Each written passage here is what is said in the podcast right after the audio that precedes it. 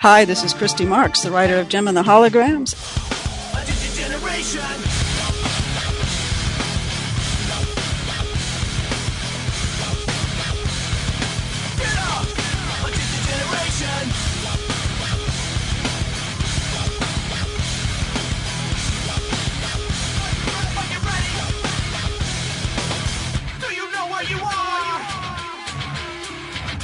Showtime Synergy.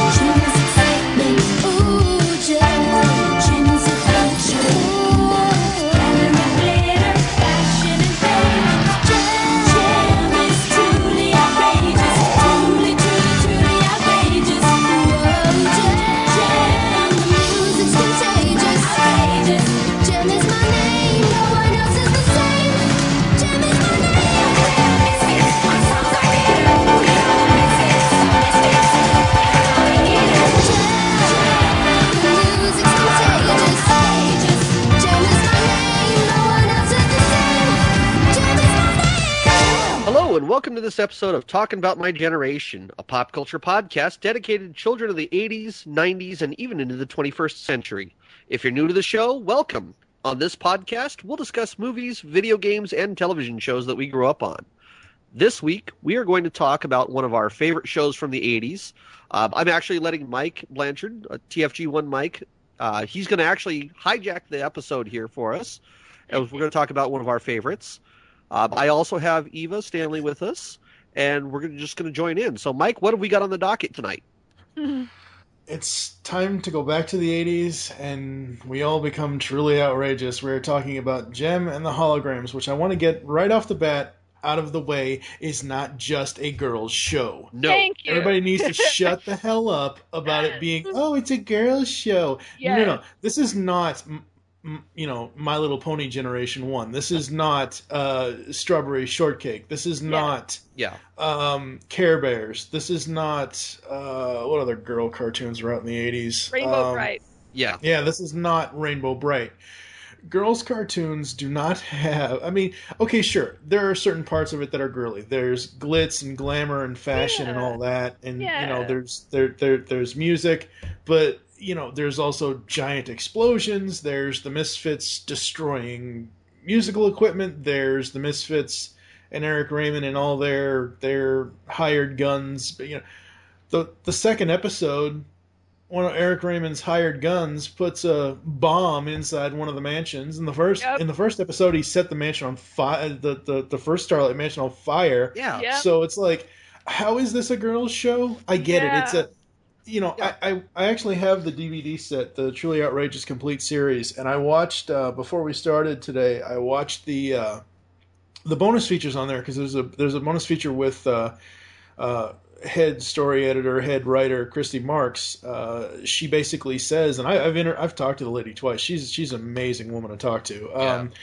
uh, She basically said that Hasbro gave her this this idea. Hasbro had already created the the, the beginnings of it, and they wanted her to flesh it out. So all the names, Jan- well, actually, it, it's funny. The character originally started out as M, and Oh. then Mhm. it it progressed through various names through Hasbro Mhm. uh, through their through their marketing, and they w- went went to her and said, "Hey, look, you know, come up with something, and then we'll go from there." Um, but they wanted her to create the series Bible and do all this and all that and everything else, and uh, but the the other character names Kimber and Aja and, and Shana and, and all that they were already there. Um, Right. And she gave them all last names, and she, you know, created the story of of Jem and the Holograms versus the Misfits, and it's a really really fun cartoon. It's Yeah. I it's think so, not just it's not just you know special forces army people against snake men. It's not just it's not just you know holding you know you know sticking your power sword into a snake mountain. It's not just giant robots. It's it's a fun, inventive cartoon. It's basically Christy Marx said in the DVD special feature. She said it's basically a soap opera action cartoon. yes. Is what Yeah. it is. Definitely. Yeah, I was going to mention that too, and, and I actually did write some notes about it. That it's not, it's I don't want to say it's thought provoking, but I guess in some ways it is because each individual episode has like a serious plot to it. It's very, Mhm. um, even as a kid, a lot of it, I- it was I thought was kind of complex. You know, it wasn't just oh let's go skipping in the clouds and you know look at rainbows all day. I mean, it's it was Yeah. very um, it was very in depth. I Well- thought for what it was. Yeah, I mean, I'm going to say this because I have to admit, when I was a kid, and, and again, growing up in the '80s, this show was on. I was, you know, 10 or 11 years old, Yeah. and at that time, I was of the, I was of the mentality, you know, mentality that anything having to do with girls was icky. You know, I've since grown out of that and realized that hey, girls are hot, but Uh, but yeah, no. So because of that, I thought that Jem was this dorky thing, you know, because at the time you had stupid shit that was out there for girls. You had, I remember that like at the time this was going on, that they had the streamer stuff that girls were dancing around with to like jazzercise type stuff. Yeah. And so I thought that Jem was kind of along the same lines as that.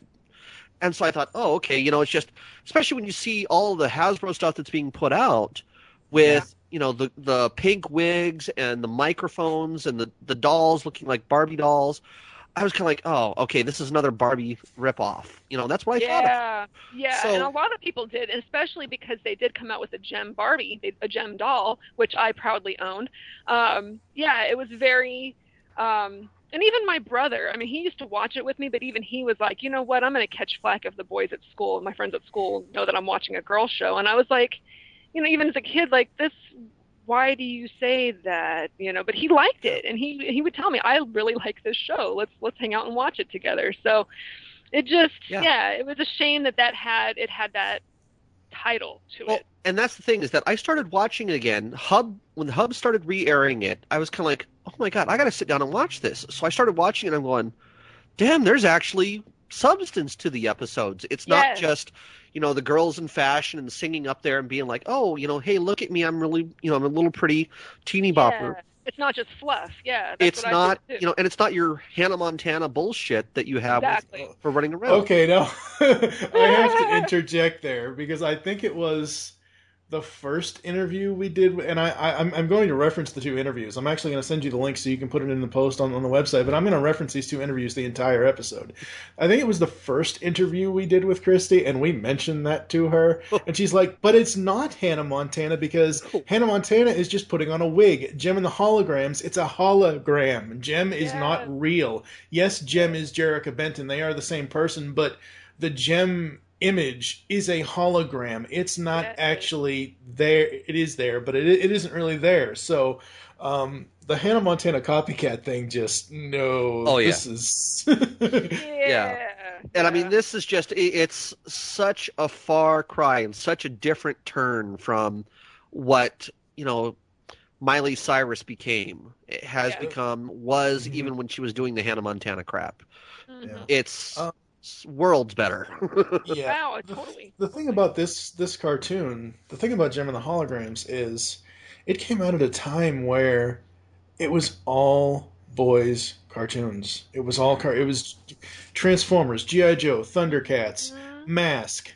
Um, I'm sure Centurions, Visionaries, all all that stuff. All that stuff is for boys. He Man. Uh, Oh, yeah. I think I already Yeah. mentioned Thundercats. Voltron.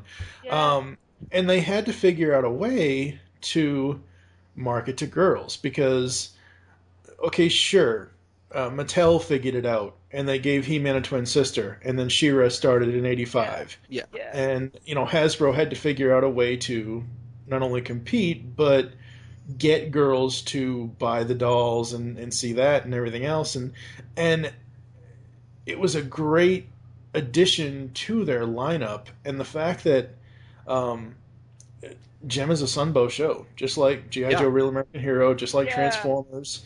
You know, so I mean, it really was done very well. You know, as a kid, I loved it because I believe, and I, I've said this many times over for your listeners, probably be a first, but when I was a kid watching reruns, or it might have been new episodes, I don't know. I always used to catch, and I don't know if this was this.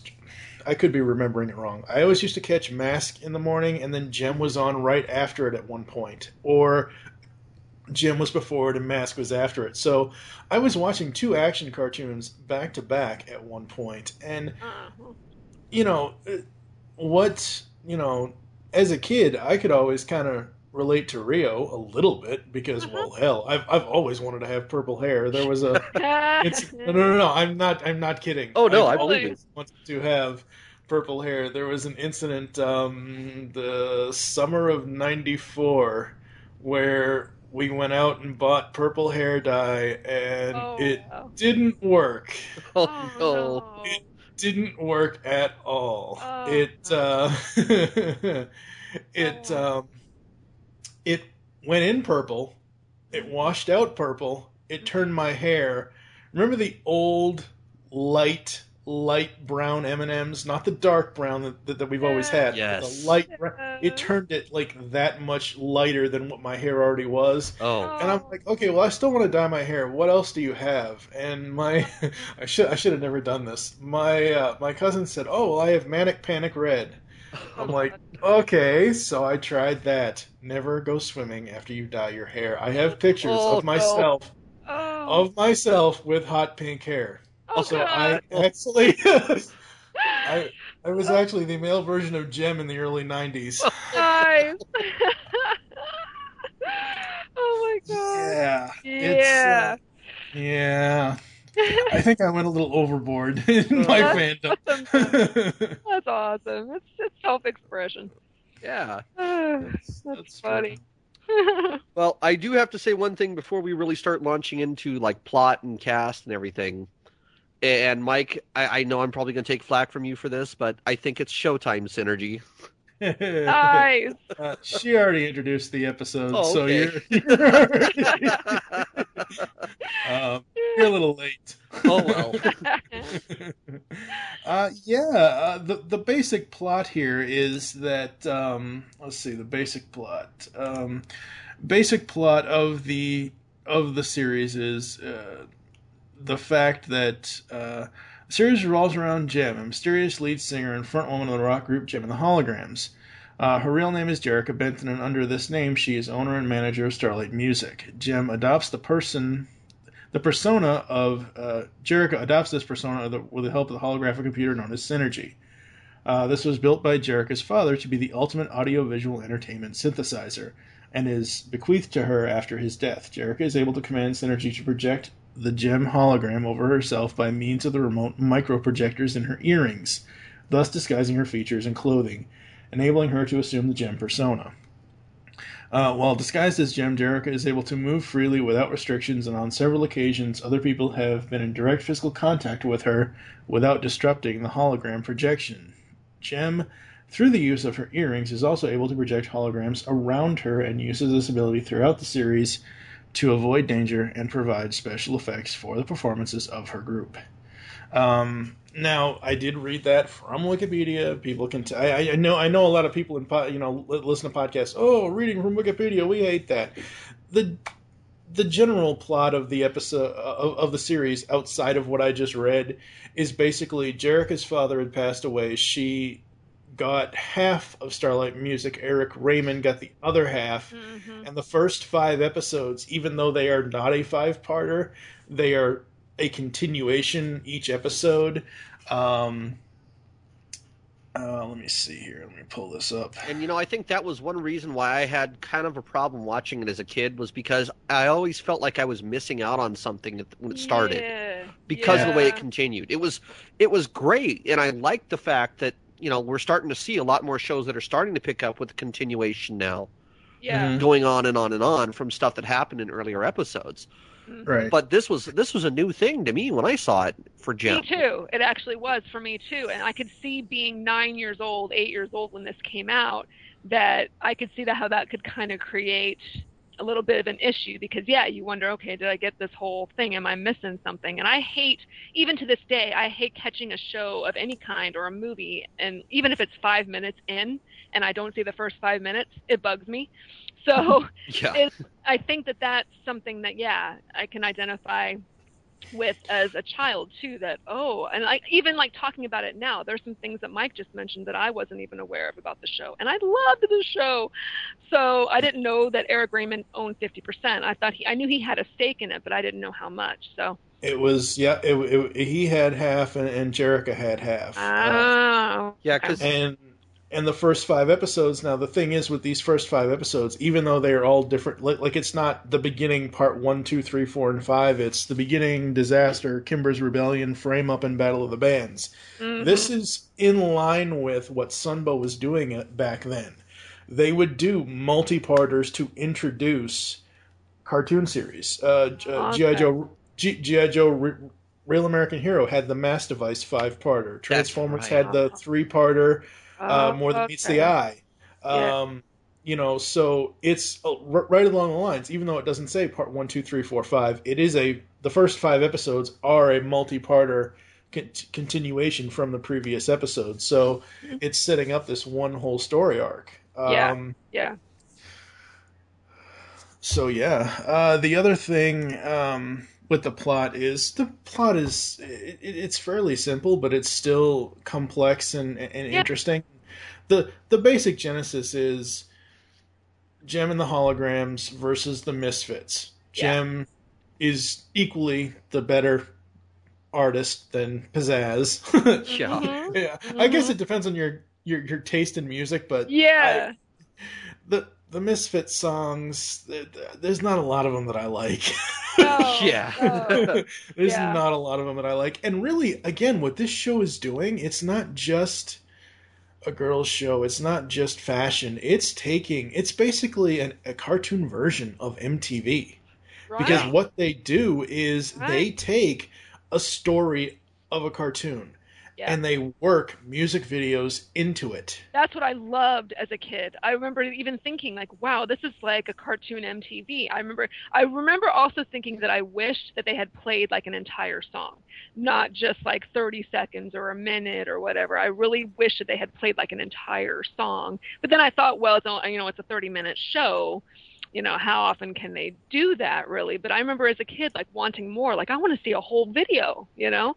um, but thinking how cool that was that wow they're really you know taking the whole mtv thing and Mhm. making music videos with cartoons how freaking rad is that you know um, See, here So- I was the I was the exact opposite on all this because I, I know that sounds funny, but I've always been the kind of person who likes the story that goes on, and so I always saw the music videos as kind of just an interruption for the story that was going on. oh oh No, no, no. They no, no, no. They tell. They, you know, they they are worked into the the episodes, yeah and they further the story. yeah they're not, what I like- I could I could see if you were just watching the music because actually on the DVD set on all of the discs there's called the uh, the Jem uh, music jukebox, Mm. and what they did was they took every single song, every single segment that was a video in the show, cut it out and made it its own music video. Oh, I've actually Nice. yeah. Yeah, Oh, I've actually got, um, you know, and, and Eva, you were saying that, oh, I, I want a full song. These technically are full songs, oh. but they're short songs. oh, okay. Like, yeah. um, you've got, uh, let's see here. i'm thinking midnight in paris uh, right now midnight in paris is popped in my head Uh, or, or no twilight in paris twilight in paris Yeah, yeah, yeah. Twilight in Paris was um, a minute 22. Mhm. Uh, out, of, out of My Way, the first song the Misfits sang was 50 seconds, but it's still a full song within the scope of the Oh, show. I thought they were just like snippets. Okay. No. it's very it's, cool. I, you know, yeah. at the time, God, that was so new, and MTV was still relatively new, and it just, Yep. It, it definitely was something that I gravitated to as a kid. Just, and I remember dancing along to the songs, and I was even Jem for Halloween that year that it came out, fourth grade. You know, the face mask and the pink plastic dress with the little fringe belt, and I thought I was the shit, you know. And it just, you know, singing the songs and just it, whatever it, they did, the the formula, everything, the stories, the music, everything worked. Everything just, yeah, it, it captured. It Well- captured an audience for sure. And I mean, part of the thing with it too is, is that looking back on it now, because I started watching some of the episodes, Yeah. I was kind of surprised by the fact that they were taking her, they were taking Jerrica Benton, and they were putting her as this major figure who had power. Mm-hmm. Starting off there, it- you know, she has this power because of everything that's left to her from her father.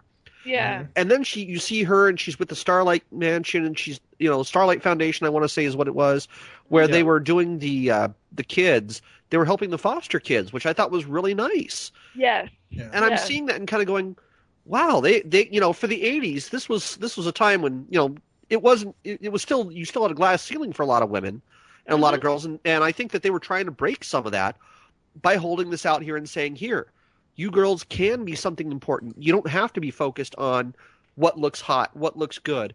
It's about being a business person. hmm And I'm really kind of glad that they pushed that image for girls.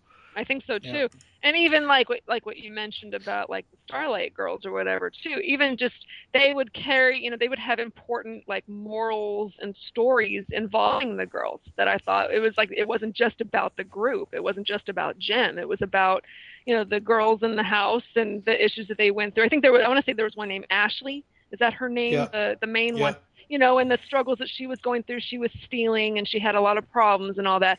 And I Yeah. remember thinking, you know, how cool is that that they're expanding it and kind of bringing out just general issues onto the table that and it's not just about the fluff, you know. It's very um that's what I thought was so complex was they addressed some issues that you know, even at nine, ten years old, I may not have really quite understood completely. Um, Mhm. but as an you know as an adult watching it again because I watch it because my daughters love it, which is also Mhm. really cool to revisit it and have my daughters love it. Um, it. It's just neat to see it through an adult pair of eyes. And yeah. remember, and I remembered it was like it came back to me so quick. The theme song and just oh my god, all the characters and like the little snippets of the songs and the some of the plots. I was just like, oh my god, I remember being nine, ten years old and watching this, and it all just kind of came back. But to me, it's like, okay, there's something very special about this that I'm able to remember. You know, The the entire show has 187 music videos wow, with wow, with with 151 unique songs. whoa, Damn. damn, So it. Yes, yeah, 65 half hours, and that's the other thing with Jem. uh Uh, unlike unlike other Sunbow properties, it does not have a morals message at the end of it. Other Sunbow properties did. He-Man and the Masters of the Universe did. She-Ra did.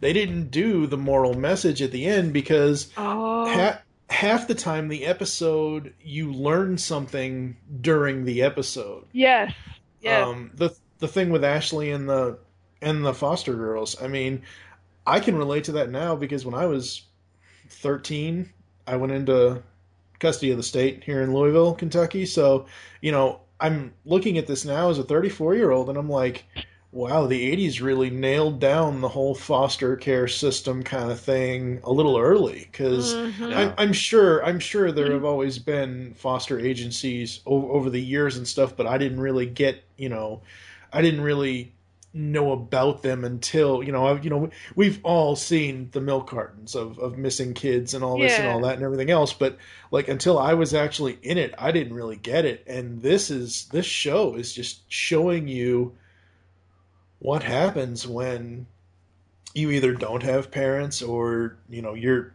you're in the system and and Jerrica really did help a lot of people and she did. she didn't interfere like like you were saying Eva with with Ashley she Mhm. didn't interfere that that first five parter she didn't interfere with because Ashley stole the money from the from Yep. the from the um, the pledge jar the honor yeah, yeah. they The, um, all compiled the- the money. Yeah, the honor jar. So she stole it, and then instead of Jerrica punishing her like a parent would, she said, "Well, you stole from the other girls, so I'm going to let them decide what your your punishment should be." So she was hands on when she needed to be, but she was she always wanted them to figure stuff out for themselves, unless they Yeah. really did need help. hmm yeah.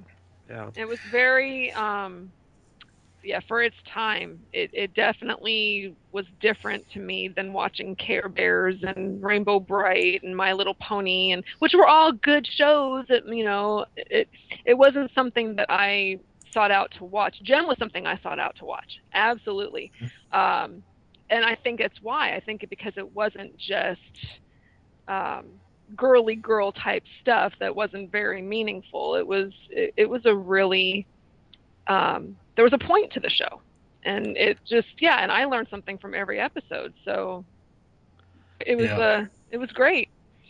You know, there were, and, and this is kind of a shame. I, I'm actually going to uh, hopefully talk to my uh, contacts at a certain uh, record label and see if they can work this out. But no official Jem soundtrack was ever released. No kidding. How- However, many of the songs were uh, f- from the first season were on cassettes that came with the dolls of the playsets. Yep. hmm Um, so that's interesting. But like I said, with this DVD set that Shout Factory put out three years ago, I mean, all the songs are there in a, in a, in a video jukebox. So even if you don't want to sit there and watch the music videos, but you still want to hear the song, you can just turn it on and walk away.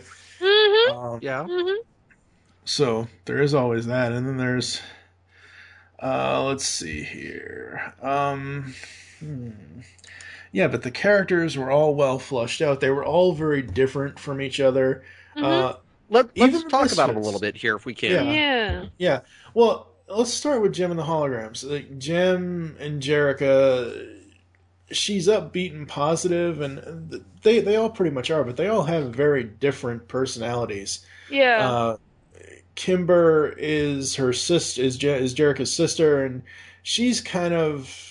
Annoying. I'm trying. She's I don't want to say annoying. That's that's too Not strong. really I, I annoying, that- but You know I who she reminded me of was she reminded me of Skipper from Barbie.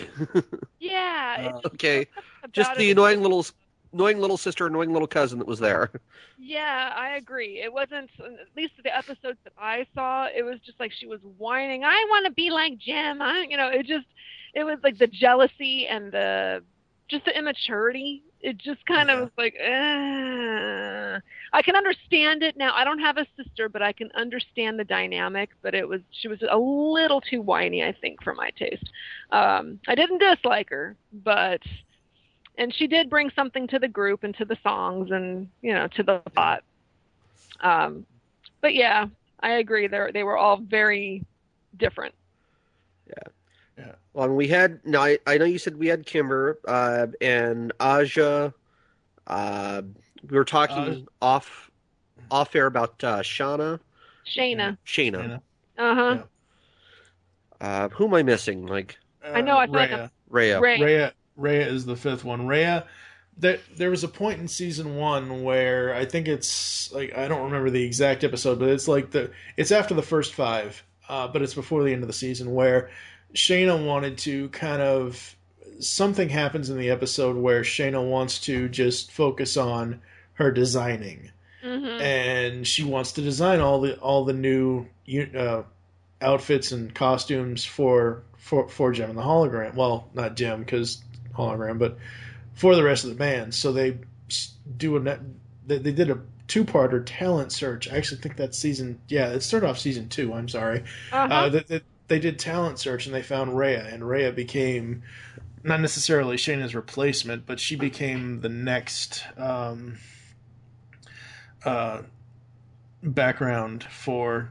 She became the next ho- hologram. The funny thing is, is that this show is so uh, diverse because you have Aja, who is a Asian American. Mhm. You have Shauna, who is an African American, and Rhea is a Mexican American. So Yeah. It's very, very diverse. Uh, diverse. That was Yeah. kind of a thing. That was kind of a theme though throughout the '80s. I mean, you know, I, I'm going to mention Captain Planet, much as I hated it, but, uh, because I mean, obviously they had everybody from around the world here for that. You know, Jem was kind of doing the same thing, and I, and I think it was part of that whole mix of, hey, we're all trying to live in harmony type thing. hmm hmm Uh, so I think we pretty much got we pretty much got the Jem and the holograms out of the way. Uh, Yep. And I'm gonna I'm gonna lean on you, Mike, because I know that there were the Misfits and then there were the Stingers. Yes, the Stinger. Misfits are the main girl group that rivals Jem and the Holograms. There was Yeah. uh, Pizzazz, Roxy, and Stormer. Um, Pizzazz is your typical spoiled rich girl who is the Yep. lead vocals Mhm. and guitarist. Uh, Roxy is uh, is tough as nails bassist who also provides backup vocals. Uh, she is a high school dropout from Philadelphia. She was almost completely illiterate until one of the Starlight Girls uh, Ba gave her kids a book to learn to read. Mm. Uh, she takes an instant dislike to the new misfit Jetta, and the two are often at odds with each other. Mhm. Uh, you have Stormer, who is the original. Um, Stormer is voiced by R.C. Susan Blue. wow. Oh wow! um, Is So- Stormer the one with blue hair?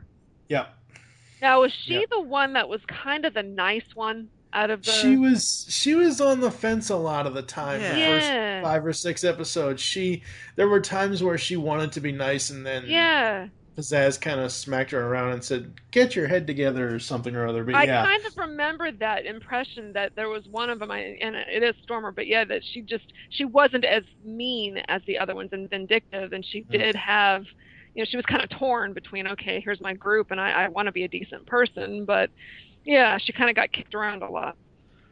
Yeah, she doesn't really. She does seem to enjoy causing mostly harmless mischief. Yeah, Uh, she has never really done anything truly malicious to Jem and the Holograms. It's basically Roxy and Pizzazz that are really Roxy and Pizzazz, and then later Jetta. yeah, Because Jetta became the newest misfit when Stormer hears Jetta playing the saxophone in a seedy dance club Yeah. during a search for new talent. Mhm. Um, Jetta is the conceited pathological liar. yes, Um, Now, I have a, I have a little interesting tidbit about her. I didn't know if you guys knew this, but she was the the person who did the voice of Jetta, uh, Louise Dorsey, mhm. uh, was the daughter of Engelbert Humperdinck. no kidding. Yes, That's interesting. Oh, that is for what it's cool. worth. Yeah. Yeah. Well, here's another interesting point about Jetta. They wanted to add a new misfit, and uh, they wanted to give her. They wanted to make her, um, uh, you know, British. Mhm. And Christy Marx didn't really have a whole lot of, you know, input or anything with the voice actors, but she did say that, you know, well, she did ask if they would send her the audition tapes so she could hear and maybe say, you know, have some input as to what because she it says it on the on the DVD set special feature. She didn't want the person to have a. She didn't want it to be an American woman doing a fake Cockney accent yeah. And they sent her three audition tapes. The first two were fake Cockney accents, and Louise Dorsey was the third one. She said, "Yeah, that one. Go with that." And they did. Yeah. That's awesome. that is. So the Stingers are the male rival group. Now the Stingers come in in season three, the final season, and uh, by this time, Starlight House and, and, and Starlight Records, they're they, they they need to find a way to keep afloat, and they need new talent. They need you know fresh faces and whatever else. So the Stingers come to town, and Eric Raymond also wants to go after them for his because by the third season, Eric basically is making a deal with uh, uh, Pizzazz's dad to buy Misfit Music, uh, and he's going to rename it Raymond Records. Um, Yeah. Wow. uh, so, so the Stingers we have Rory Riot Llewellyn, we have Phoebe Rapture Ash, and Ingrid Minx uh, Kruger. Uh, Riot uh, is voiced by the Tick Townsend Coleman. oh my god. He's voiced by Michelangelo from 1987 Turtles. Oh no way! Yes. Oh, Yeah. I'm like, I'm looking at the name. I'm going, Townsend Coleman. What? Oh my god. What else has he done? oh my goodness, that's cool. Yeah. Uh, oh, and and okay, Minx, uh, Ingrid Minx Kur- Kurger was done by uh, Kath Soucie, Yep. and I'm sorry, I, I I'm drawing a blank on Kath Soucie. What else has she done? She's done a ton of stuff. Anything in Uh. animation you can think of, she's done it. Um, let's see. She was in uh, Kim Possible, A Stitch in Time as a preschool teacher. She was in Wreck It Ralph for additional voices. She was in uh, Trumpet of the Swan in 2001. Um, Mickey's Magical Christmas, Snowed In at the House of Mouse as Kanga. Oh, that's right. She voiced Kanga, Roo's mother. Oh, okay. Okay. Yeah. I'm like, uh-huh. She was um, she was uh, Perdita, the voice of Perdita in 101 Dalmatians 2, Uh-huh. Patch's London Adventure. Um, uh, let's see, animated television. Uh, she was uh, Additional voices in the Smurfs. Uh, she was Arf slash Mrs. Vanderspiff in Pound Puppies in '87. Uh, she was Janine from the Real Ghostbusters in '87 and '91. Okay, that's where I remember her from. Oh my gosh. yep. That's where. She's, she's been Well, everywhere. watch. This is Uh, this is why I like dealing with voice actors because you get they're all over the place. Yeah. She was actually, this is really awesome. She was actually Fifi La Fume and Little Sneezer in Tiny Toon Adventures. oh my I god, really? Yep. Oh, You know, Doug, Doug, it's funny you mentioned uh, powers combining because she was Linka in Captain Planet. Oh my god, that's right. That's right. Oh, The awful, the awful Russian accent. that's she cool. was uh, she was Harley and Biker Mice from Mars. Uh, Uh, she was um, she was Evelyn slash the Dragon Lady in the Mask, the animated series from ninety five to ninety seven. She was she's done her credits are just everywhere. More recently, she's um she's Rainbow Dash, Starfire, Magic Magic Marker Boy in, in the cartoon series Mad. Uh, she uh, does various guest voices on the current Pound Puppies uh, on the on the hub. She Mhm. was uh, Countess Cassandra in Winx Club. Oh, wow. Uh, I know who she that was- is. she was Mon Mothma in Star Wars: The Clone Wars. no way. wow. Oh my god, I'm gonna have like I, I really I really should know more about Kath Soucie. This is awful. Uh, she, yeah, she's done a bunch of stuff.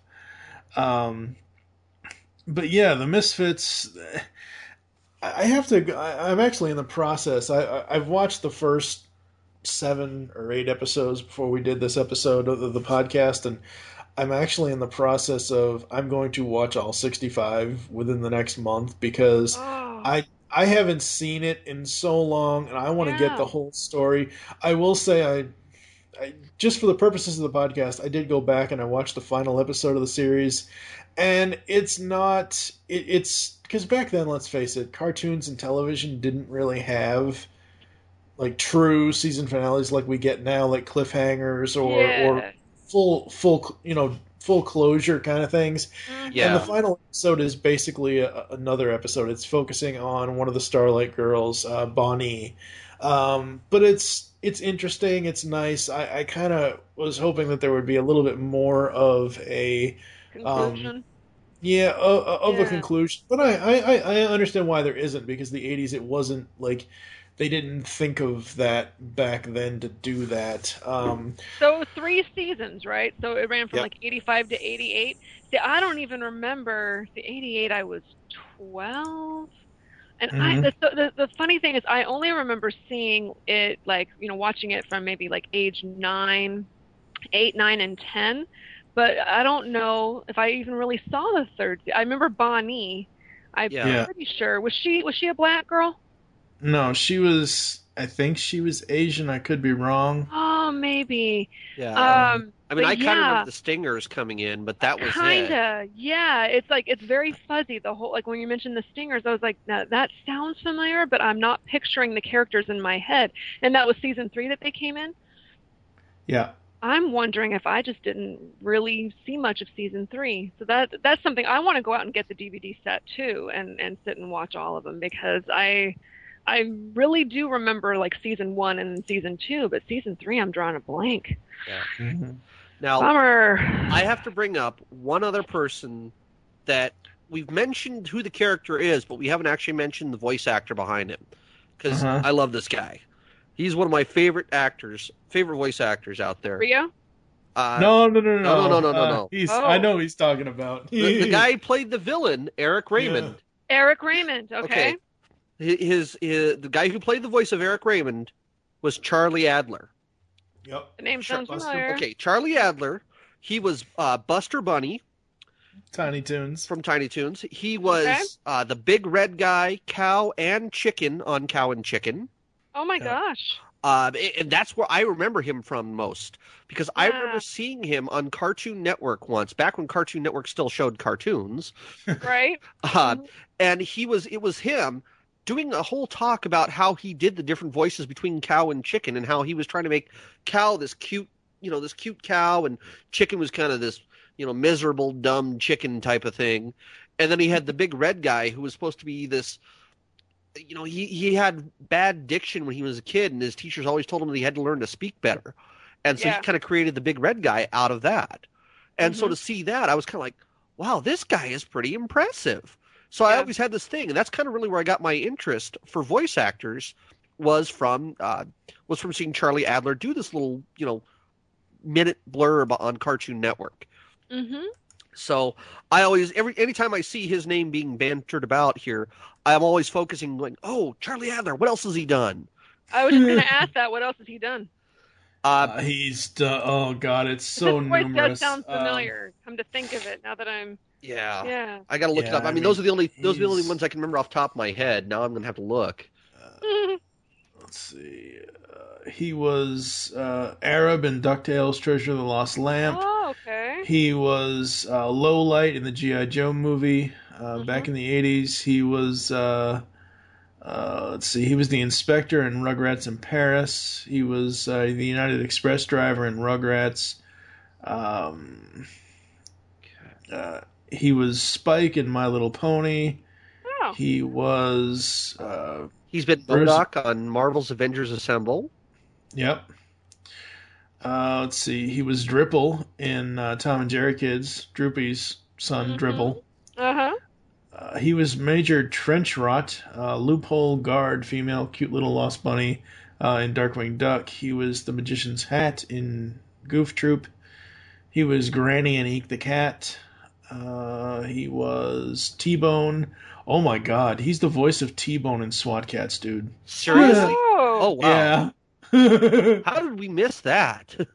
he was uh, Snively Kintobor in Sonic the Hedgehog. He was the um, he was Irwin in Timon and Pumbaa. mm-hmm. Uh, he was Sacastro in The Tick. oh god! I mean, he, I mean, his he's done. Uh, it, it just numerous. reads like you know. I'm looking here. I'm seeing you know. Oh, I, I completely forgot about he was IR Baboon in I Am Weasel too. Yeah. Wow. Uh, God, let me see. He was uh, uh, Cobra Commander, Buzzer, and Monkey Wrench in G.I. Joe Renegades recently in the last couple of years.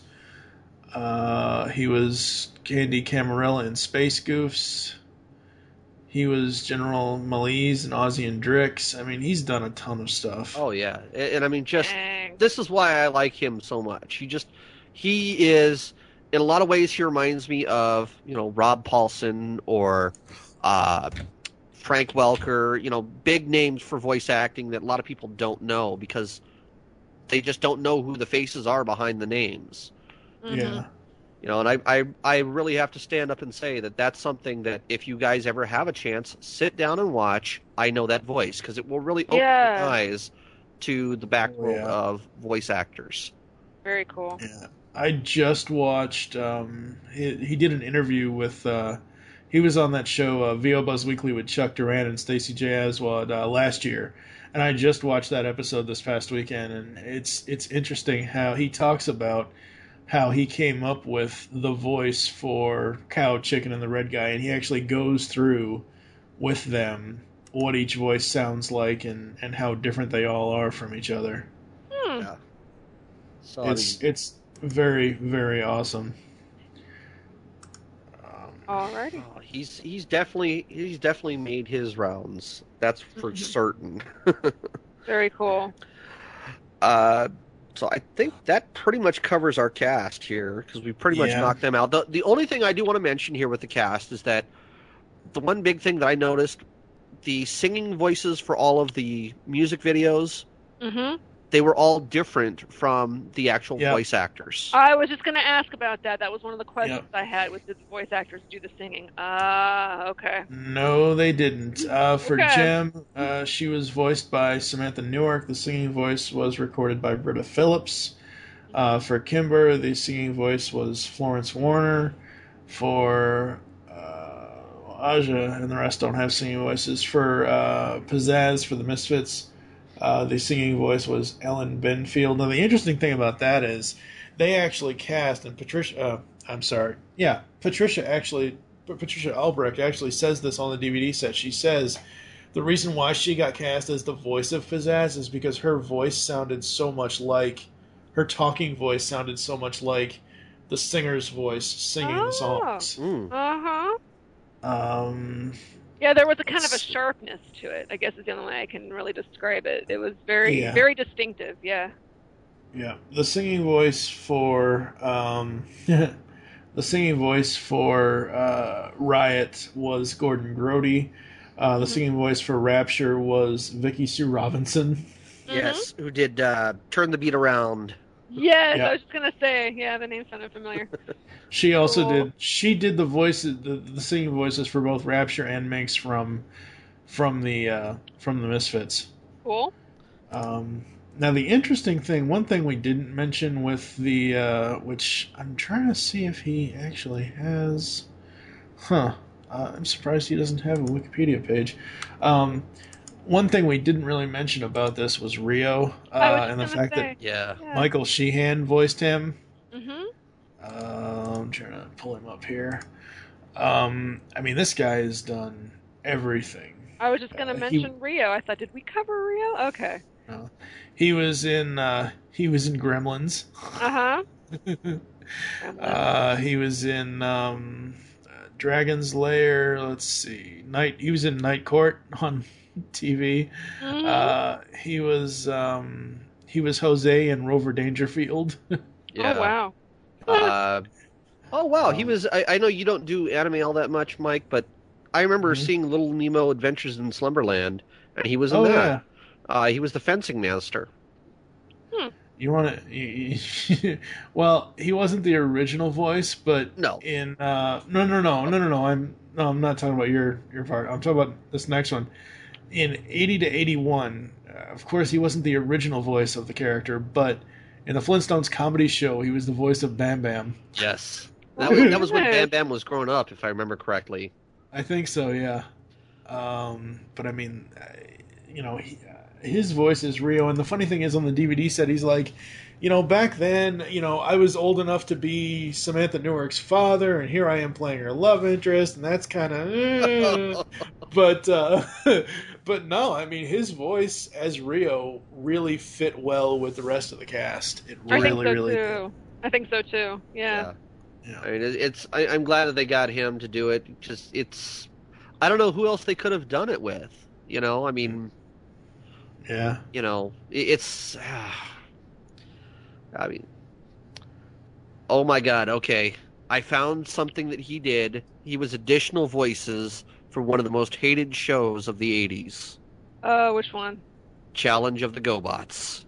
Oh, really? They're the blue. They're the Kmart of the Transformers world. Yes, Yes. yes, oh they my are. God. Oh, Um, he was in that, huh? Yeah, he did Yep. additional voices, which I think that's one of those shows that Frank Welker really wishes would have would just be forgotten. Oh boy. We'll have to we'll have to cover that one and rip it to shreds because Yes. oh yeah. I, I Um, tried to watch the movie a while back and I remember seeing it in the theaters as a kid and was like, this is you know I, I remember getting all excited to go see it in the theaters and when I was a kid it was decent and then I kind of watched it again I'm like, oh god, Yes. but that's Um, a whole other podcast. exactly. Now, s- something that before we move off the cast here, I was I was going through IMDb looking at the other cat, like the not necessarily non-essential cast members, but the other cast, right. and something really interesting is here. We have Neil Ross as Howard Sands. Neil Ross also voiced Springer in Transformers. He was also uh, Keith uh, Red Lion, or not uh, not uh, Keith uh, Commander Keith from Voltron. Yes. Um, you know, you've got Dan Gilvezan, friggin' Bumblebee and Spider Man as Fitzgerald Beck. now I, I the, I, I hate to interrupt real quick, but I do want to bring a mention up for Neil Ross because I met the guy. I didn't realize this. He actually used to work at KCBQ Radio in Yeah. Santee, where I used Wow. to live. Uh, it- unfortunately, Wow. it's no longer there, but they have a memorial for the KCBQ radio station, AM 1170 here in San Diego. Mhm. And his name, along with, uh, oh God, Sonny Fox. Uh, I'm trying to think that uh, Tony, uh, oh God, he was the voice of Tony the Tiger for a while. Uh, Shotgun Tom Kelly, all these big radio names that came out of San Diego. He's one of them there. And he was, you know, going on about Keith. He actually was at Comic Con last year and did that. And then he made mention of KCBQ. And I'm like, holy crap, I remember meeting him now. Wow, that's so cool. you know, you see, the, you see these Um, guys coming out of this little office that's right there. And it's like, oh, Very neat. Yeah. Now, the other interesting thing, and I think this might be the only, I'm trying to look here. Okay, voice director, let's see, mis- miscellaneous crew. I'm trying to see if he had any other uh, job. I'm trying to see if he had any other credits other than this. Um, but it's interesting to me, and I, again, this is one of the reasons why I want to go back and watch them. But uh, famed voice director the guy that made you sit there for 8 to 12 hour sessions because he wanted every line the way he did it the Uh, way that he wanted it done Wally Burr was the Oh. voice of Jerrica's father Emmett Benton Oh, oh, wow. okay. oh wow. Now, I'm, I'm just trying to look in here and, and see if he has done other. Um, I'm trying to see if he's done any other. Uh, let's see, actor, TV. He was. His voice Um, sounds familiar too. Come to think of it, I'm wondering. Yeah. He was. Uh, now th- these are all uncredited, but it says he was Thundercracker in Transformers. Uh, in the episode War Dawn, it says that um, he was uh, uh, Captain Lucroft in GI Joe. Mhm. Um, so he's done. A f- he was the Atom in Super Friends. Oh, God. Super friend. He was, uh, yeah. Uh, He was- 83. He was jazz apparently for a little while. Well, yeah, because I think by that point, um, I think by that point, uh, Scatman had passed away. Oh, okay. I 'cause I'm- think. Let me just double check. yeah, because I'm looking. I'm like, no way, no, no, No, no, no, no, no. I, I know. I know. Uh, uh, where's Scatman? Where is Transformers Fall? of oh wow, he was in the original Gone in 60 Seconds too. He was the voice of the male police dispatcher uh, from Oh, the 74 maybe- version of it. Ah, Oh, interesting. Um, Yeah. let me see here. Yeah. Uh, so uh, when when was War Dawn? War Dawn was um.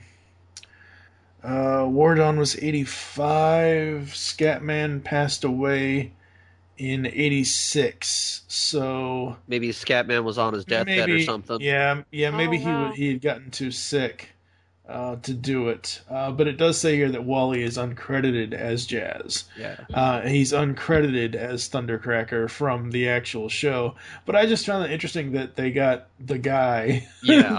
the- you Yeah. know, um, uh, Ed Ed Gilbert was the voice of Dirk Hayes in this for Mhm. Jem. Uh, Ed Gilbert, uh, Rescuers Down Under, uh, Transformers the movie. Uh, he was, uh, let's see, he was uh, um, trying to see if there's an additional character, but there isn't. Uh, he was the voice of Dormammu in the '90s Spider-Man cartoon. Oh wow. Yeah, okay. that yeah, that Ed Gilbert. So very, very awesome. Um, but yeah, no, amazing cast for this series. Really, really is. Mm-hmm. Yeah. Mm-hmm. You know, I really Yep. got to stand up and say, I mean, th- this for being the '80s, Sunbow really did do a decent job of putting out programming for kids. I, I mean, think so too. and I kind of wonder some of that if it was just because there was so much of parents, you know, saying, "Hey, this is just a half-hour talking, you know, talking cartoon, talking commercial for selling toys." Mm-hmm. And I think I wonder if that's really why they started doing some of the good stories that were behind some of the stuff. You know, that's a good question. And actually, I was just thinking too about the stories and how in depth they were. And you know, I I have faint memories of even my mom sitting and watching it with me, and it's almost like it had kind of a, you know, like a lot of shows do today, where they have like the adult humor mixed in with, you know, the kid humor, so both Oh, yeah. levels get it. I kind of think Jem was that same way from the episodes that I've seen again and revisited with my kids. Um, There were a lot of levels to it that I might not have necessarily got as a kid, but I understand now. So it's, you know, that made it, you know, looking at it again, 30, almost 30 years later, my God, I feel old. Yeah. Um, it's it's kind of neat to see, you know, to kind of experience it, it you know, this many years later, and uh, there was kind of a dual level to it. It was very there was. very well done, very well done. So I think before we give our final thoughts, or unless, do we have anything else we want to bring up, Doug? well, I got a couple of trivia bits I wanted to bring up. Okay. Because I know Yeah. that you mentioned that uh, Jem was originally named M, Mhm. and the whole reason that they changed it from M to Jem uh, was that they were trying to avoid copyright issues with MTV.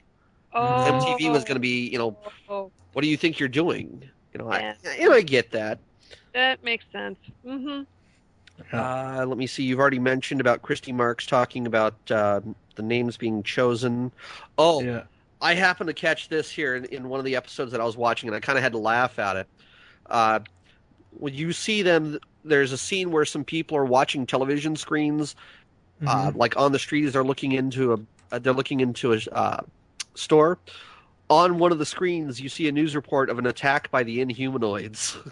Inhumanoids. yeah, in, and Inhumanoids was actually another Sunbow production, so it was kind of this little Oh. blurb that they put in just as a little joke. Oh, how about that? Yeah. Well, the other thing that kind of ties all the Sunbow shows together is uh, uh, the fact that uh, reporter uh, Hector Ramirez has appeared in multiple Sunbow shows. He Mhm. appeared in GI Joe, uh, in Inhumanoids, and the Transformers. Yes. Oh wow. Wow. Yep. Very So- cool.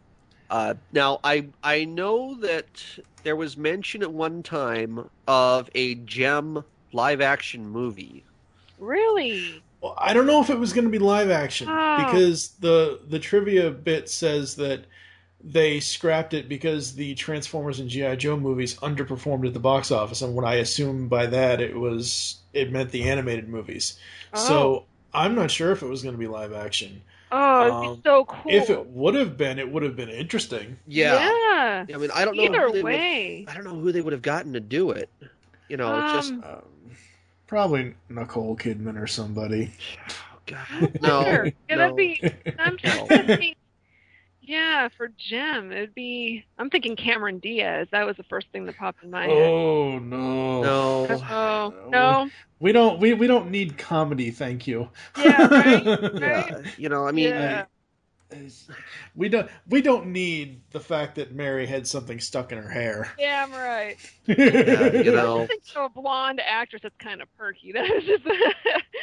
but yeah, you know, either way, like if they did a you know cartoon remake movie or a mm-hmm. live action, I think it'd be so neat. And I mean, Yeah. I'll say this loud and proud: Jem was my hero, and she still kind of is. You know, it's just. And I know so many girl, you know, women that feel the same way. Jem is my hero. Oh my god, I love that show. I think that it would be. I mean, they're recycling so many things nowadays anyway Yeah. that they really should. I don't know if it, do you guys know if there's anything that like talks about it being in, in production that they're actually going to Uh, make a Jem no. movie? No, God, I so actually I, I I had asked Christy, and I think it was in the first interview. I had asked her, I think at the end of the interview, if it was ever to be like if if they you know went back to her and approached her again to to recreate Jem for the 21st century. I asked her, and she said she said she wasn't going to tell me, which is fine. I don't expect her to. Yeah. I asked her, I said, so how, you know, if they ever came to you and said, we want to redo Jem, you know, how would you do it? How would you update her yeah. from the 80s? And she said she knew exactly how she would do it, but she wasn't going to tell. oh, um, yeah. But it would be so, so interesting to see, especially now. Like, it, you know, this is something I'm glad I didn't forget to bring up here. Uh, look at Jem and the holograms, and then look at American Idol, The Voice, Mhm. uh, you know, um, America's Top Model. Look at all the kind of re- singing and modeling reality shows now. Oh yeah. It's it's ripe for a Jem comeback. I mean, really seriously. You know, some some of these you know people that you know Well- Kelly Clarkson and hmm and, and, and you know, and, and all these people that have won these contests over the last, God, how long is American Idol on now? 14, 15 years? Jeez. Something like yeah, that, yeah. About, hmm Ugh.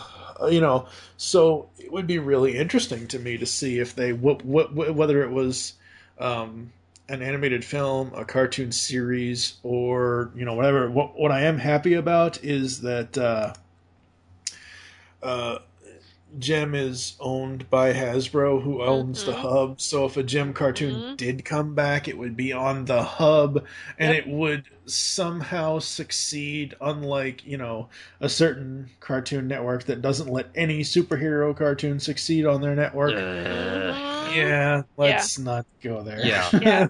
Yep. Um, anything else you want to bring up, Doug? Any Oh. other trivia bits? I did find here. I found what I was looking for. Uh, Mm-hmm. Given the recent success of GI Joe and Transformers, Hasbro has been rumored to be considering a live-action movie with Universal Studios for Jem, Really? with which Hasbro has signed a six-movie contract in 2010, or Oh. possibly a new incarnation of the animated series. Uh-huh. Yeah. Now, whether the animated series actually comes about, I don't know, but I sure as sure as shit hope that if they ever do that, that they bring Christy Marx back for it. That would oh be yeah, awesome. that would be oh, so awesome. You know, You y- I, I should. couldn't see anybody but her writing stuff for it. So Yeah. Yep. Oh, that'd Yeah. be so neat. I hope that that that, would be so great. I hope that that really does come to fruition because oh my gosh, it would make a whole new generation of girls. yeah, I mean, I've got a 12-year-old, a 5-year-old, and a 4-year-old, and they abs they all will sit and watch the show, and they're just transfixed by it. And it's like I remember being that age too. Well, I was eight when it came out, um, and just falling in love with it from the very first episode. But it's neat to see because with a 12-year-old and a 4-year-old, there's very little that they have in common. So it's you know yeah, very very little. And this is one show that they will actually sit and watch and, and rock out to together. And it's so neat to see that you know? I think it would be an amazing thing for you know girls of today to be able to experience it no matter what form it takes. I think i think it needs to happen I, I would really like to see it come back and, and make have have more of a presence again. My only hope, my only prayer is that it does not end up with Miley Cyrus having anything to do Oh. with it. No, Oh, I, I don't think I don't think that they would do that. I really don't. she's a Um, second yeah. I, I don't think they would do that. Uh, Oh. th- they would go for someone like I'm trying to think current.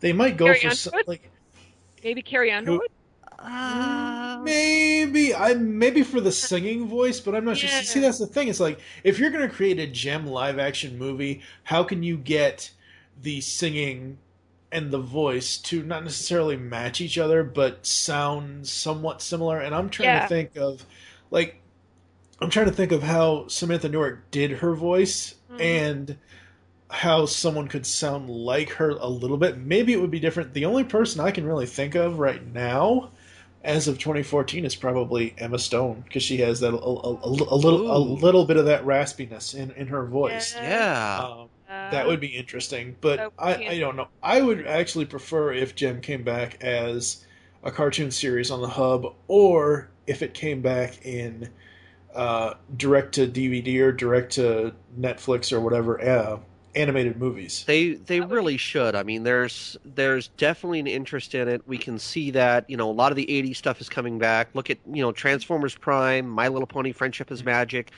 I I know you don't care too much for My Little Pony, Mike, but still, No, no, no, no, no. Here, let me, let me set the record straight on this. I didn't care about it in the '80s. yeah I don't necessarily like or dislike it now. I've seen, I think, the first. How many episodes of season one have I watched of Friendship is Mad? I've seen enough of the episodes from season one that it's okay. I it's don't, okay I don't. yeah, I don't. I don't hate it, but at the same time, I don't like. It. I. I, I don't love it. yeah. No, Uh, you're it's not a just certain- brony. You're not a brony. There's just yeah, hell no. There's just certain things about that show that just don't make any like. I get it. They want the characters to uh, animate well and be emotive. But I'm sorry, there's no way any kind of horse is going to spread eagle. Eh, There's just some things in that show Yeah. how how the how the ponies will jump up and do the the the the the freeze frame pose Yeah. Yeah. and it'll be all four of their legs just plastered out to the sky like they're you know like I said it's, it's just it just doesn't It's but very the voice cast is great Yeah. the characters are are really good um I, it's just not my thing Oh, I know. it really really isn't I, it's not that I what I dislike is the old stuff because Oh. as a kid I was I was into the boys stuff because I'm a guy you know I mean that's really what I dislike is is the old stuff but Yeah. at the same time I still don't give a rip either way about the old show. so Mhm. Um, let's see here. I think we're going to take a quick musical interlude. I will play some tracks from the Jukebox DVD set, and we'll be back after this. Jim will be right back after these messages.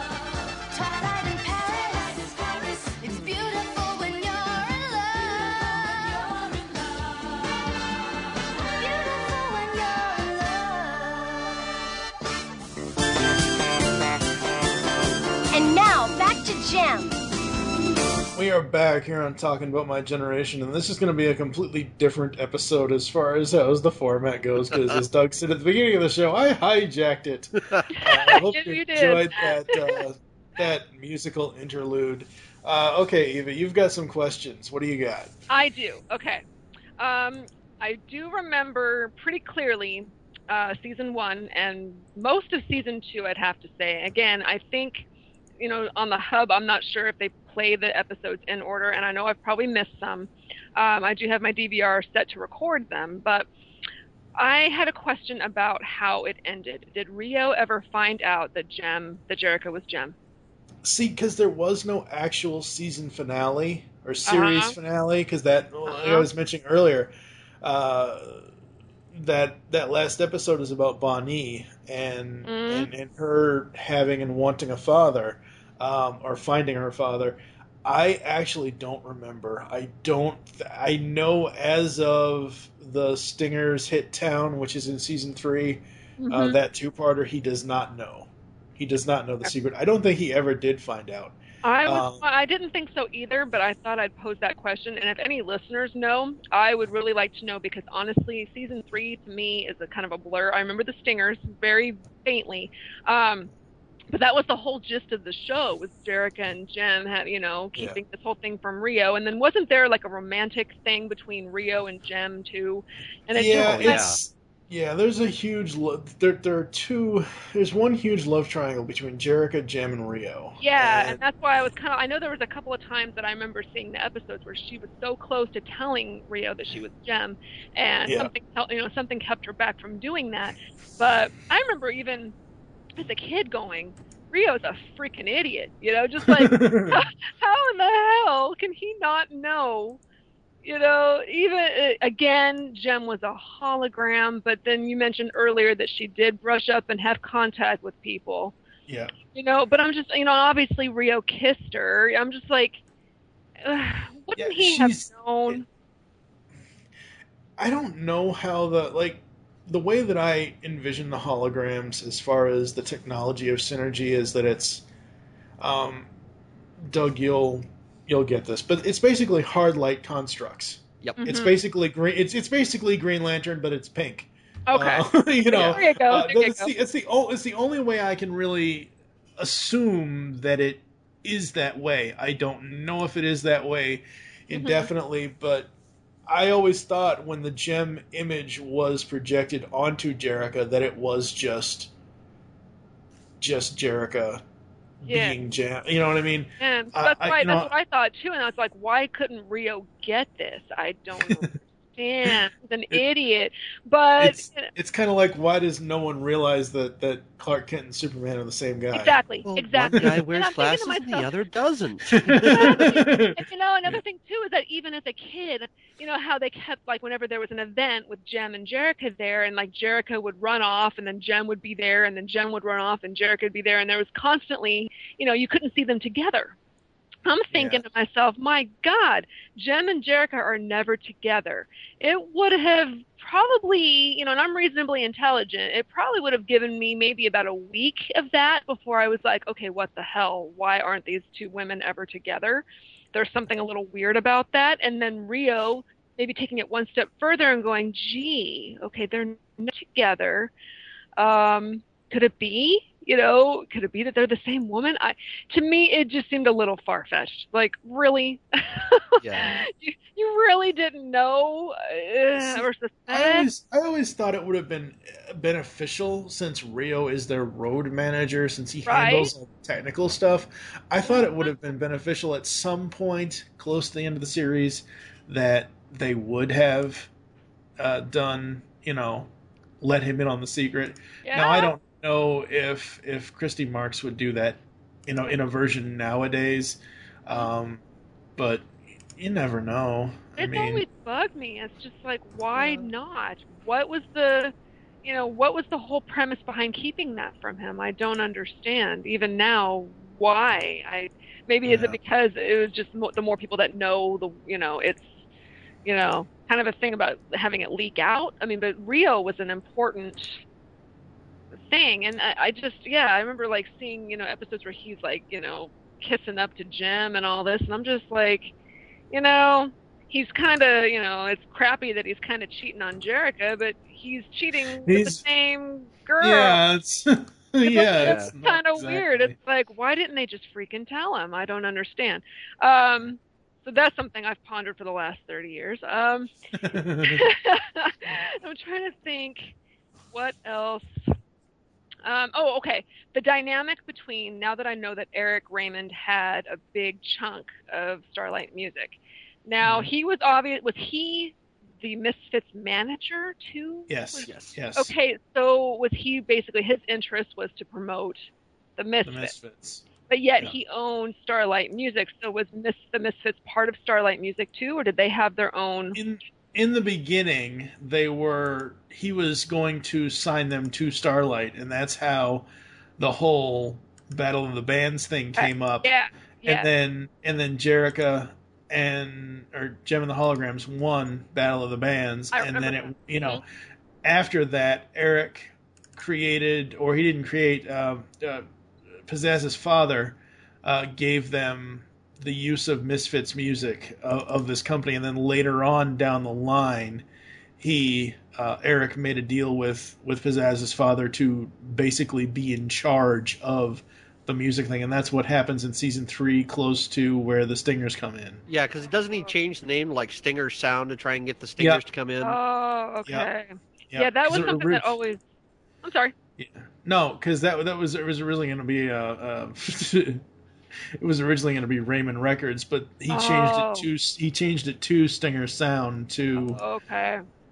to get the Stingers over to his side. Yeah. God. That whole dynamic was kind of unclear to me as a kid. Like, what? I knew that he was the manager of the Misfits, but I wasn't quite sure how that tied into, you know, and I understood about the rivalry and everything, but it just kind of, there was a missing piece somewhere that I didn't quite understand. So thank you. And I'm trying to think what other.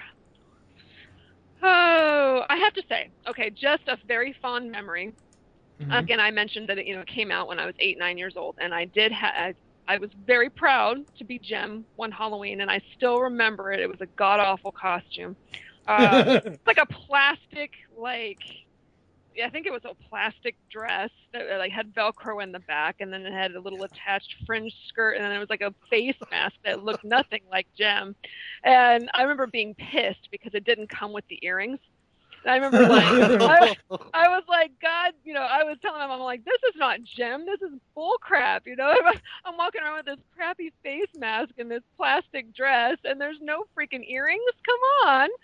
So yeah, I, I remember that fondly, and and just yeah, they they had this thing, and it, it actually I had totally forgotten about this until thinking about Jem and my memories of Jem.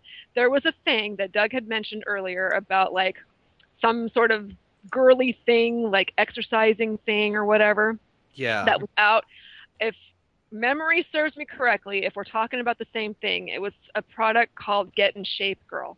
Yes. And I and I had it, and I it was like a floor mat and leg warmers and little weights and uh, what else was there? Like a little cassette tape that you could listen to workout music, and it was all like exercise, you know, geared for exercise, whatever. And I remember I had this Get in Shape Girl thing, and I rocked it. And I remember like dancing along and exercises like aerobics and stuff to the songs to Jem and just thinking I was the shit, you know and I, I believe my mother actually caught it on videotape one time, me rocking out to it and shaking my booty. Oh. So I just, it was one of those things that like I had totally forgotten about Get in Shape Girl until thinking about Jem and thinking about that time period. And I, I would sit there, my brother would be sitting there next to me, giving me kind of like, what the fuck look on his face. And I, I'd be just, you know, shaking my booty to it and just singing along and but yeah, I totally had forgotten about that. So yeah, it was kind of neat to revisit that memory of that. Um, and yeah, the costume without the earrings pissed me off. Um, I'm trying to think. Just I just remember just a lot of fond memories of that show and of that particular time. And it's yeah, I, I'm so glad that they have it on Hub now. That you know my kids can see it, and it's one of those things that's you know, and even My Little Pony, I had to explain to the girls that this is not the My Little Pony I grew up with. It's, you know, it's it's much different and not necessarily in a good way. So I actually went out and I have like the My Little Pony movie from 1985, and I I've shown them. How, you know, the first generation My Little Pony versus the third or fourth generation, and how it's evolved. And you know, they like the older ones. They're like, you know, they were prettier ponies because right now they're so cartoony in my opinion they don't really look like ponies. I, it bugs me. That's flash Um, animation for you. yeah I, I don't like it. Um, you know i like the more realistic look. Um, but you know just seeing them just kind of you know it's neat that they're experiencing it but it's completely different you know. So this is the actual authentic Jem that they're getting to experience and it's Yeah. Yeah. I, I love it. I love that, and I really hope that if they do bring it back, that Yeah. they don't change it to the point where it's, you know, Yeah. the, It- you know, uh, it has to stay the same. It has to stay, you know, with maybe some changes to make it more modern, but to make it recognizable for the old folk like us who, you know, who grew up with this and have those memories. So, I'm going to say this about Jem is that I, i- if I had kids, you know, we're we're trying, but I don't have kids yet. mhm. but Yeah. uh, I would stand up and say that I would feel much happier letting my kids watch something like Jem because of the positive messages that it actually had. yes, yes. I would much rather have girls watch Jem than some of the other stuff that's out there now. Oh, totally. You know, Absolutely. I, Yeah. um, this this just stands head and shoulders above so much other stuff that I've ever seen. And Yep. you know, looking back on it as a 36 year old adult, I'm pretty damn impressed with the storylines. I'm I'm impressed Oh. with how well this thing was put together. That Mhm. you know everybody came together, and you see, you do get the lessons that were trying to be taught there, and it was it was not an in your face, you know, No. knowing is half the battle type thing. It Yeah. wasn't a you know the more you know little tidbit from NBC. Yeah. It was Yeah. you Right. guys, you guys know what I'm talking Oh, about. totally. Yeah. It wasn't. Yeah. you know, it was a learning experience throughout the entire episode. Yes. You know, and you didn't get the feeling like it was a on a very special episode of this show. You Yeah. know, you're going to learn about kids getting sexually molested or something. hmm yeah.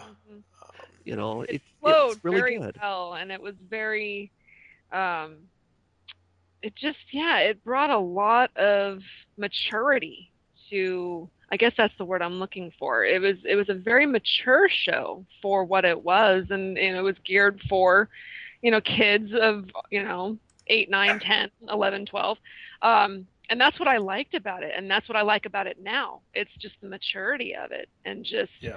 it's some you know the Rio thing, you know, kind of cheating on Jerrica, you know. Yeah. Like well, you know, you I mean, that's that, that's the standard staple of any kind of love triangle half the time. Exactly, You know, I, you know, especially with you know a secret identity kind of thing. I mean, yeah, you know, like, exactly. He's like I said, cheating. look at look at Lois Lane, Clark Kent, and Superman. I mean, it's the Exactly. same thing. It's the exact same thing. Yeah. Yeah, Um, now, I'm surprised that Doug didn't bring this up, but in 2012, Integrity Toys released a San Diego Comic Con exclusive 12 inch new Jem doll. Yeah. I, I actually remember seeing them there, and it was absolutely crazy. I, it what scared me was that I was seeing guys walk in and buy, you know, eight or ten of these things at one time. Guys, okay, not not yeah. you know women going in there, guys, and they were like, "Oh my god, I got Jem I got Jem I got the Misfits." Now, here's Ah. the here's the thing about this doll. I don't know if it's still around. I don't know if Integrity actually sells it. I'm sure you could probably find it on eBay, but it's probably going to be for ridiculous, stupid prices. But the price of it when it came out in 2012 for San Diego Comic Con was 125 dollars. So if you saw guys buying eight of these, they're dropping a thousand dollars on Jem. Yeah. Wow. Uh, you know, um, just really quickly, some details uh, about the about the doll. Fully articulated, highly detailed, 12 inch fashion doll with cotton candy pink hair and hand applied eyelashes. Uh, screen accurate costume with uh, couture like finish. Uh, miniature Jemstar earrings. Miniature Hollywood Star Award plaque. Uh, shoes, bracelets, and realistic microphone and stand. Doll stand instructions, souvenir postcard, and certificate of, of authenticity. Um, it it looks great. I don't know if the one hundred and twenty five dollar price tag helped or Ah. hurt them because I don't know if they've made anybody else. I haven't heard anything. Yeah. Like this was the only thing I heard about two years ago, and then nothing. I've heard nothing. Now there was also, um, Jem did star in a comic book that year, I believe. Oh, what was that comic book? Uh, uh, let me see here. There was the Jem. Uh, let me see here there was a, a comic book that kind of tied in Hasbro's like all their brands because they wanted to relaunch and I can't listeners I'm sorry I honestly Yeah. cannot remember the life of me what the name of the comic was um, but it combined Jem I think it included the Inhumanoids it basically combined all of like a lot of Sunbows um, Yeah. I, would, I wouldn't say uh, I wouldn't say unheard of properties but uh, I would say probably more obscure Lesser known Um, stuff. yeah, Yeah. like Yeah. okay, sure. I've I've heard the name the Visionaries. I've heard of Centurions. I've heard of Inhumanoids, but I've never seen any of those shows. Yeah. You know, I, I mean, it's not that I don't want to watch them. It's just I, I didn't watch them when I was a kid. But um, it was interesting that I I was like, oh yeah, Jem's in a comic book. That's really really cool. Um, but overall, I love this series. I will always love this series. Um, as I said in the beginning, it's you know as, as Christy Marx says in the DVD features, it is a soap opera action cartoon. Yeah. It is not just a cartoon for girls, people. Yep. Yeah. I agree. And I bet if it came back, the um, to jump off of a brony, the, the male fans would probably be Jimmy's. That's funny. Oh, I like you know, I probably would. I, I would have to admit, if it came back full on in in a new version, I'd probably watch it. yeah. I'd probably watch it. too. So, Mhm. well, I think that about wraps it up here for this episode of talking about my generation. You can have your show back now. Yes, I'll, I'll take it over here for just a few minutes. Uh, you know, I do want to thank everybody for listening to it. Uh, please leave us feedback on iTunes. We do appreciate anything that you guys give us, whether it's good or bad. So even if you give us a one star rating, at least we have an idea of what's going on, that people are listening to the show. uh, you can send us a tweet. I am at SPRZOUT. I am Uh, at mommy of three seagirls. I'm at TFG on Mike. Okay. Uh, you can also send the show an email at mygenerationpodcast at gmail.com and find us on Facebook at Talking About My Generation. Uh, I think that pretty much does it for us. Mike, I know you have some things that are coming up here on, on uh, Geekcast Radio. Uh, yeah, we've got a bunch of stuff coming up. We've got um, our first ever April Fools kind of thing going on coming up. Um, uh, we've got uh, actually, it's it's really funny uh, that today, right before we recorded this episode of the podcast, I finished what I will start. Uh, in 2015, celebrating 30 years of Jem, a 25 episode podcast reviewing all 65 episodes of the show. Oh, Um, yeah. Uh, so 25 episodes of the podcast for all 65 episodes of the show. Uh, I was really surprised. What I was really surprised about was that the third season, like the first two seasons are 26 and 26. Third season's only 13. I'm like, wait, wh- where are the other 26? Come on now. I was like, dang, because I had like, um, yeah, my uh, my schedule uh, with all the listings and everything else. Uh, I've basically got, you know, the episode zero is going to be like an introduction, kind of like an overall, kind of like what we've done here, uh, kind of like an overall, you know, talking about the characters and everything else. Uh, the actual reviews will take uh, episode 1 through 22, and then 23, 24, and 25. Uh, 23, we're going to talk about 21st century Jem and see which, you know, w- what she would be like now. Uh, 24 it'll be the merchandise and everything else, and then 25 is going to be just a grand finale, kind of like wrapping it up. Uh, and that'll be sometime in 2015, celebrating the 30th anniversary. There you go. very That'll be cool. awesome. Yeah. That'll be awesome. So, all right, folks. Well, I think that's about it. Uh, Mike, have you decided what we're going to go out with here for show being over synergy? Oh yeah, oh yeah. So you'll, you'll you'll just have to wait and listen. All right, Awesome. we'll go ahead and sign off with that.